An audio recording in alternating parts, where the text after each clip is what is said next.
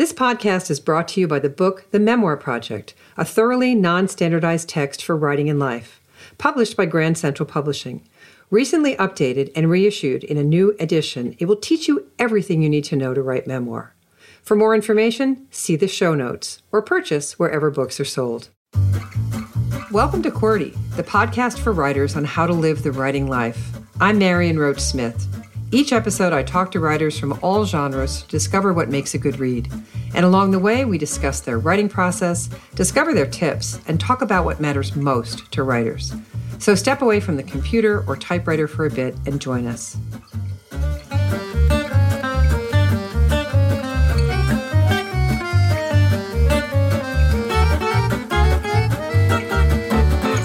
Today, my guest is writer Jennifer De Leon.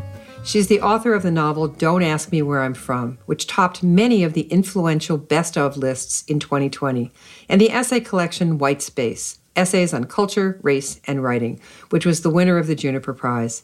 She's the editor of the anthology Wise Latinas Writers on Higher Education, which was the winner of the International Latino Book Award. Her stories and essays have appeared in over a dozen literary magazines and anthologies, including Ploughshares, Iowa Review, Michigan Quarterly Review, Guernica, and Best Women's Travel Writing. She's a winner of the 2016 Walter Dean Myers Grant awarded by We Need Diverse Books and named a 2020 Latinx Trailblazer by the Commonwealth of Massachusetts. And she has out a new young adult novel called Borderless, published by Atheneum. Welcome, Jennifer. Thank you so much for having me. I'm thrilled to be here. Well, it's a joy. And I just want to dive right in because I loved this new book. I loved the previous novel. I love your essays. And yet, growing up in America when I did, there was no threat that the books I read did not reflect who I was white, middle class, educated, and privileged. And you are taking us all into your world. And I want to talk, therefore, about that whole idea of not seeing ourselves on the shelves and what you're providing here. So, for me, growing up, reading was not only that great adventure, but it was also a comfort. So, let's open our conversation with the reality of discomfort for young readers who don't find themselves on the shelves. And keeping in mind that my audience is writers, and our hope is to encourage them to write from who they are in the fullest sense. Can you just start with that idea of discomfort and not seeing yourself on the shelf and what that does to people? Absolutely. You know, growing up, I didn't read many books, actually. I didn't get my first library card until I was in third grade. And we didn't have many books in my home. The only two books were the Bible and the Yellow Pages. And it's because both wow. of those books were free.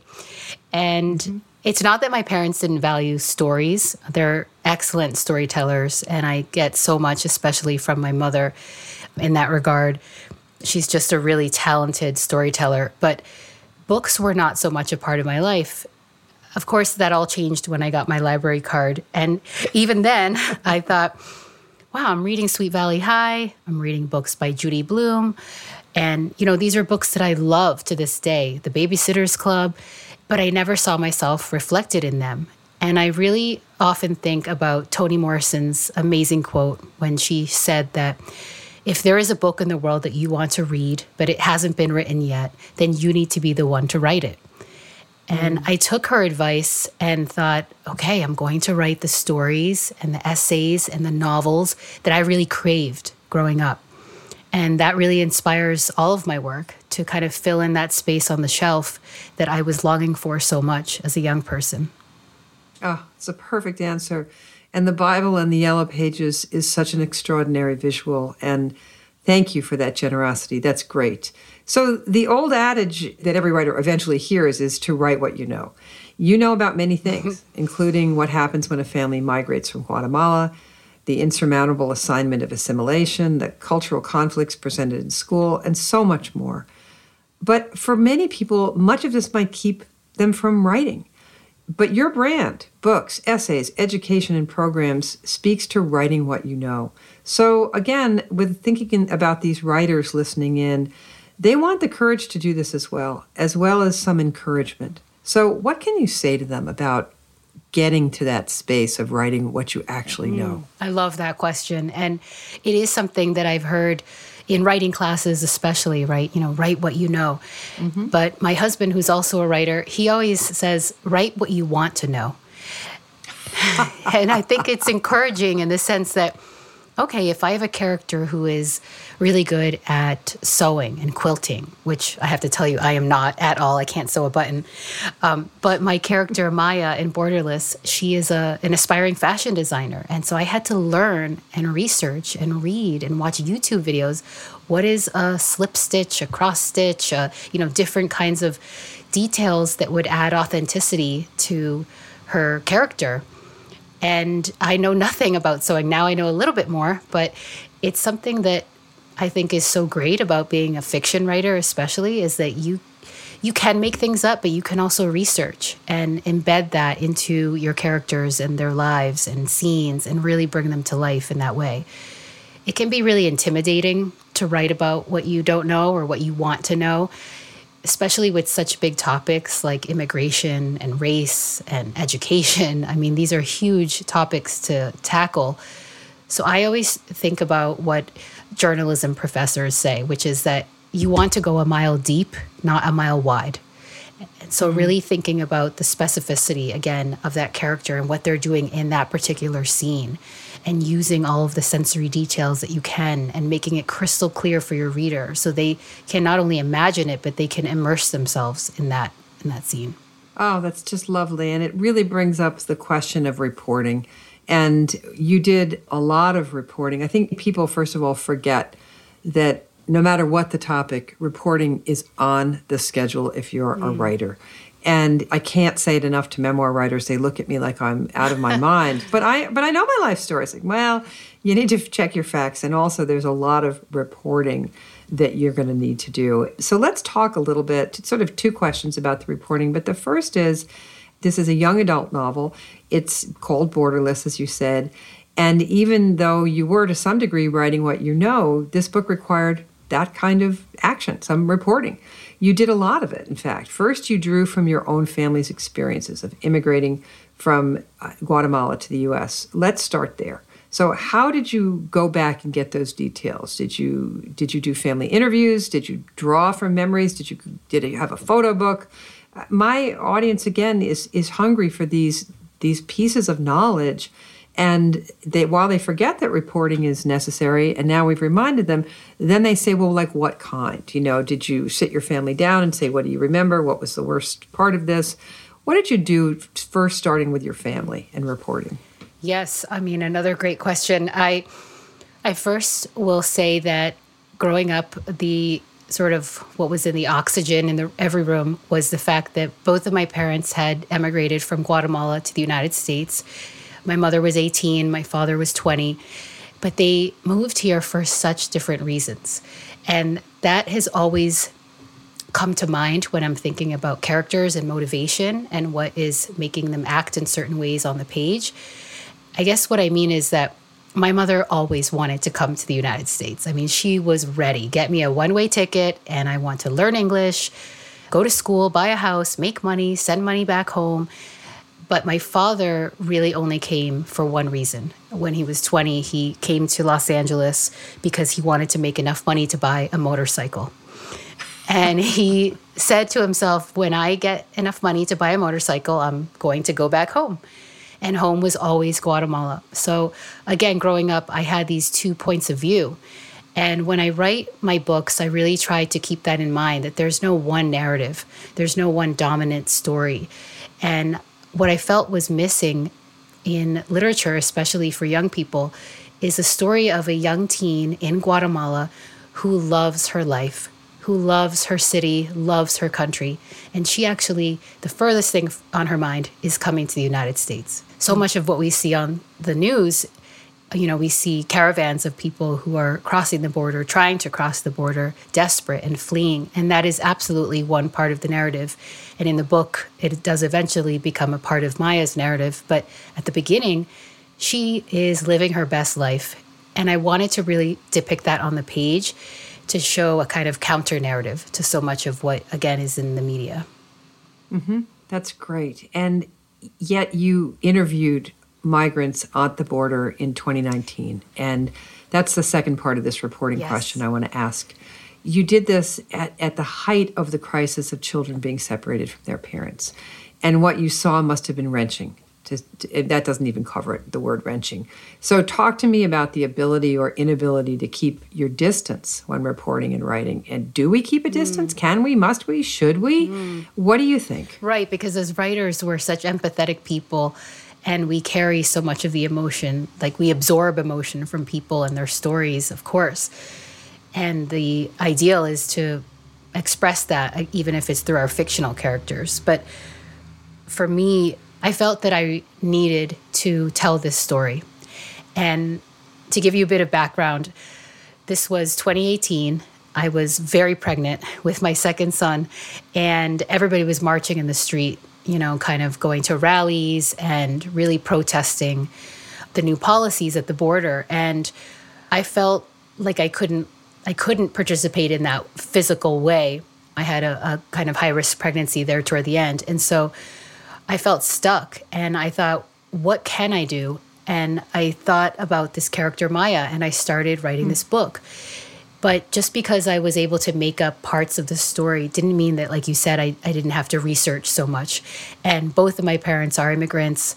I know several people who have crossed the border. I've heard stories, I've watched, you know, movies and documentaries, but I felt strongly that I needed to go there. And so I applied for a grant and I went to McAllen, Texas, and I visited a humanitarian respite center and I interviewed migrants who had been in the country maybe 48 hours. Um, mm. Many who were wearing the same clothes that they were wearing the day that they left their homes in El Salvador, in Guatemala, in Honduras. And it was really wrenching, as you say, to interview them and to ask them these questions What was it like? What just happened? How are you feeling right mm-hmm. now?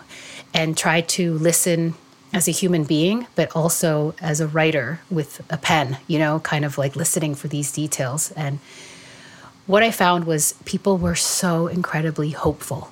And that was really surprising to me.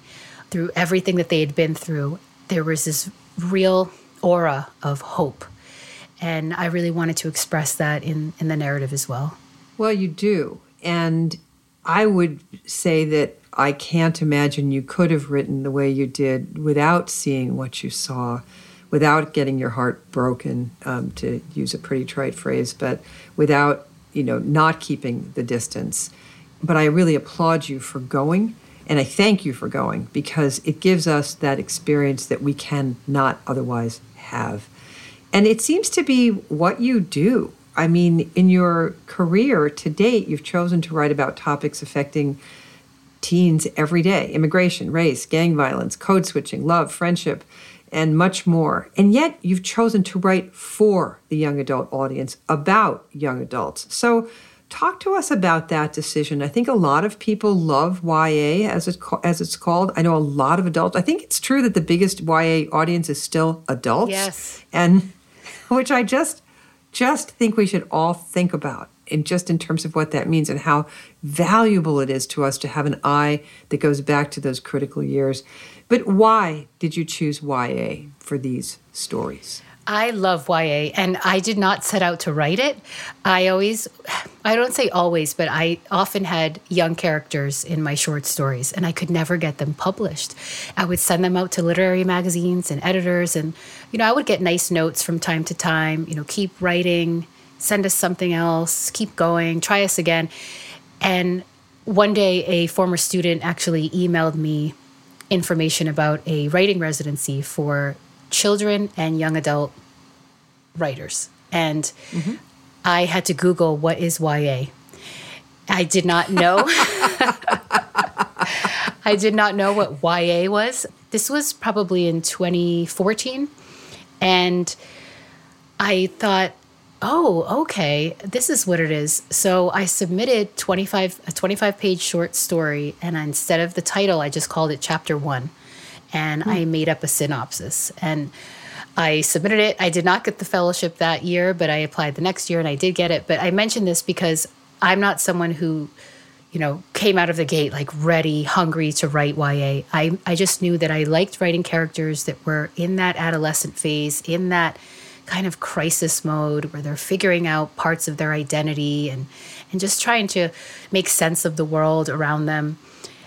I also love coming of age stories because they have these inherent plot points and moments of tension mm-hmm. because a lot of times teens uh, will act in narcissistic ways or in ways like they're not really thinking ahead. They're very impulsive. And so I find it so great for writing fiction because the characters are already inclined to do things where you're cringing as the reader, like, no, don't do that. Why are you going out with him? You know, but it makes so much sense for the character because they're just thinking about the next five minutes, not the next five or 20 years.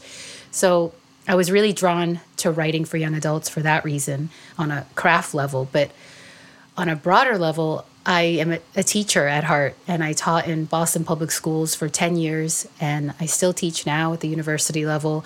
And I just love this coming of age time period. And the other practical point I should mention, which is not a small one, is that when I am speaking to young people, to students, they're in school anyway. So when I go to speak to them, they have to be there and they fill the assembly or the auditorium. Whereas I find that when I've written for adults and I do a bookstore reading, you really can't control how many people go. You know, there might be five mm. people, maybe if you're lucky, 15, 20.